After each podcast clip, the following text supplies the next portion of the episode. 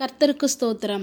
வாசிக்கும்படியாக தெரிந்து கொள்ளப்பட்ட இன்றைய வேத பகுதி நீதிமொழிகள் 1 முதல் 33 வரை உள்ள வசனங்கள். தாவீதின் குமாரனும் இஸ்ரவேலின் ராஜாவும் ஆகிய சாலமோனின் நீதிமொழிகள்.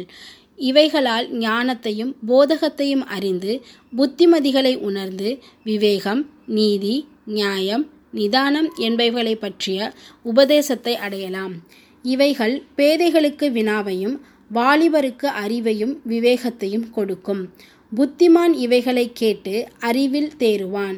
விவேகி நல் ஆலோசனைகளை அடைந்து நீதிமொழியையும் அதன் அர்த்தத்தையும் ஞானிகளின் வாக்கியங்களையும் அவர்கள் உரைத்த புதை பொருள்களையும் அறிந்து கொள்ளுவான். கர்த்தருக்கு பயப்படுதலே ஞானத்தின் ஆரம்பம். மூடர் ஞானத்தையும் போதகத்தையும் அசட்டை பண்ணுகிறார்கள். என் மகனே, உன் தகப்பன் புத்தியை கேள், உன் தாயின் போதகத்தை தள்ளாதே. அவைகள் உன் சிரசிற்கு அலங்காரமான முடியும், உன் கழுத்துக்கு சரபணியுமாய் இருக்கும். என் மகனே, பாவிகள் உனக்கு நயங்காட்டினாலும் நீ சம்மதியாதே. எங்களோடே வா, இரத்தம் சிந்தும்படி நாம் பதிவிருந்து குற்றமற்றிருக்கிறவர்களை முகாந்திரமின்றி பிடிக்கும்படி ஒளிந்திருப்போம். பாதாளம் விழுங்குவது போல் நாம் அவர்களை உயிரோடே விழுங்குவோம். குழியில் இறங்குகிறவர்கள் விழுங்கப்படுவது போல் அவர்களை முழுமையும் விழுங்குவோம். விலை உயர்ந்த சகலவித பொருள்களையும் கண்டடைவோம். கொள்ளை பொருளினால் நம்முடைய வீடுகளை நிரப்புவோம். எங்களோடே பங்காளியாயிரு, நாம் எல்லோருக்கும் ஒரே பை இருக்கும் என்று அவர்கள் சொல்வார்களாகில், என் மகனே, நீ அவர்களோடே வழி நடவாமல் உன் காலை அவர்கள் பாதைக்கு விளக்குவாயாக. அவர்கள் கால்கள் தீங்கு செய்ய ஓடி இரத்தம் சிந்த தீவிரிக்கிறது. எவ்வகையான பச்சையானாலும் சரி, அதன் கண்களுக்கு முன்பாக வலையை விரிப்பது விருதா? இவர்களோ தங்கள் இரத்தத்திற்கே பதிவிரிக்கிறார்கள், தங்கள் பிராணனுக்கே ஒளி வைத்திருக்கிறார்கள். பொருளாசையுள்ள எல்லாருடைய வழியும் இதுவே. இது தன்னையுடையவர்களின் உயிரை வாங்கும். ஞானமானது வெளியே நின்று கூப்பிடுகிறது, வீதிகளில் சத்தமிடுகிறது. அது சந்தடியுள்ள தெருக்களின் சந்திலும் ஒளிமுக வாசலிலும் நின்று கூப்பிட்டு பட்டணத்தில் தன் வார்த்தைகளை வசனித்து சொல்லுகிறது. பேதைகளே, நீங்கள் பேதமையை விரும்புவதும், நிந்தனைக்காரரே, நீங்கள் நிந்தனையில் பிரியப்படுவதும், மதியினரே, நீங்கள் ஞானத்தை வெறுப்பதும் எதுவரைக்கும் இருக்கும்? என் கடிந்து கொள்ளுதலுக்கு திரும்புங்கள். இதோ, என் ஆவியை உங்களுக்கு அருளுவேன், என் வார்த்தைகளை உங்களுக்கு தெரிவிப்பேன். நான் கூப்பிட்டும் நீங்கள் கேட்க மாட்டோம் என்கிறீர்கள். நான் என் கையை நீட்டியும் கவனிக்கிறவன் ஒருவனும் இல்லை. என் ஆலோசனைகள் எல்லாம் நீங்கள் தள்ளி என் கடிந்து கொள்ளுதலை வெறுத்தீர்கள். ஆகையால் நானும் உங்கள் ஆபத்து காலத்தில் நகைத்து நீங்கள் பயப்படும் காரியம் வரும்போது ஆகாடியம் பண்ணுவேன். நீங்கள் பயப்படும் காரியம் புசல் போல் வரும்போதும், ஆபத்து சூறாவளி போல் உங்களுக்கு நேரிடும் போதும், நெருக்கமும் இடுக்கணும் உங்கள் மேல் வரும்போதும் ஆகாடியம் பண்ணுவேன். அப்பொழுது அவர்கள் என்னை நோக்கி கூப்பிடுவார்கள், நான் மறு உத்தரவு கொடுக்க மாட்டேன். அவர்கள் அதிகாலையிலே என்னை தேடுவார்கள், என்னை காண மாட்டார்கள். அவர்கள் அறிவை வெறுத்தார்கள், கர்த்தருக்கு பயப்படுதலை தெரிந்து கொள்ளாமற் போனார்கள். என் ஆலோசனையை அவர்கள் விரும்பவில்லை, என் கடிந்து கொள்ளுதலை எல்லாம் அசட்டை பண்ணினார்கள். ஆகையால் அவர்கள் தங்கள் வழியின் பலனை புசிப்பார்கள், தங்கள் யோசனைகளினால் திருப்தி அடைவார்கள். பேதைகளின் மாறுபாடு அவர்களை கொல்லும், மூடரின் நிர்விசாரம் அவர்களை அழிக்கும். எனக்கு செவி கொடுக்கிறவன் எவனோ அவன் விக்கினமின்றி வாசம் பண்ணி ஆபத்திற்கு பயப்படாமல் அமைதியாய் இருப்பான். ஆமேன்.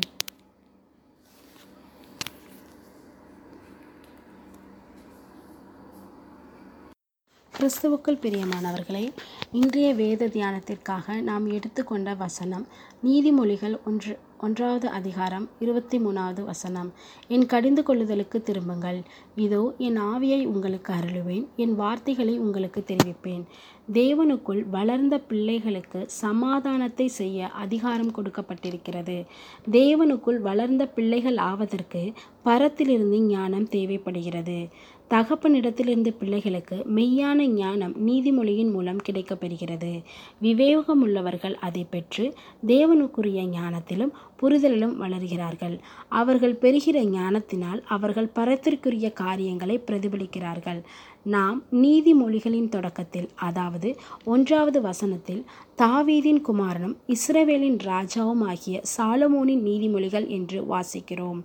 அதிலுள்ள 3 வார்த்தைகளை உற்று நோக்கினால், நமக்கு அதிலுள்ள தீர்க்க தரிசன அறிகுறி புலப்படும். யாக்கோபு 3:17 பரத்திலிருந்து வருகிற ஞானமோ முதலாவது சுத்தமுள்ளதாயும் பின்பு சமாதானமும் சாந்தமும் இணக்கமும் உள்ளதாயும் இரக்கத்தாலும் நற்கனிகளினால் நிறைந்ததாயும் பச்சபாதம் இல்லாததாயும் மாயமற்றதுமாய் இருக்கிறது. குமாரன் பிதாவாகிய தேவனின் குமாரர்கள். இதை நாம் 1 யோவான் 3:1 முதல் 3 வரை உள்ள வசனங்களில் காணலாம். தேவனுடைய ராஜ்யத்தின் ஆளுகையை நாம் 1 பேதுரு 2:9 வெளிப்படுத்தின விசேஷம் 1:6 காணலாம். இவைகளை நாம் நிறைவேற்றுவதற்கு பரத்திலிருந்து ஞானத்தை பெற்று தேவனுக்குள் வளர்ந்த பிள்ளைகளாக முடியும். தந்தை மகன் உறவு. நீதிமொழிகள் 1 அதிகாரத்தில் என் மகனே என்கிற வாக்கியத்தை நாம் அநேக முறை காணலாம். அதை காணும்போது காணப்படாத தந்தை தன் பிள்ளைகளுக்கு கொடுக்கும் அறிவுரை என அறிந்து கொள்ளலாம். இவ்வுலகத்தின் தந்தை அறிவுரையே தன் பிள்ளைகளுக்கு நன்மை பயக்குமானால் நம் பரலோக தந்தையின் அன்பு எவ்வளவாயிருக்கும். ஒருவன் ஞானத்தில் வளர விரும்பினால் தேவனிடத்தில் சரியான உறவில் இருக்க வேண்டும். பிதாவோடு உண்மையான உறவில் இருக்கும் மகனுக்கே அவருக்குள் வளர்ந்து அவருடைய காரியங்களை பிரதிபலிக்க முடியும். இதைத்தான் நாம் விசுவாசிகளின் வாழ்க்கையில் மறுபடியும் பிறத்தல் என்கிறோம். அதை நாம் 1 பேதுரு 1:23 காணலாம்.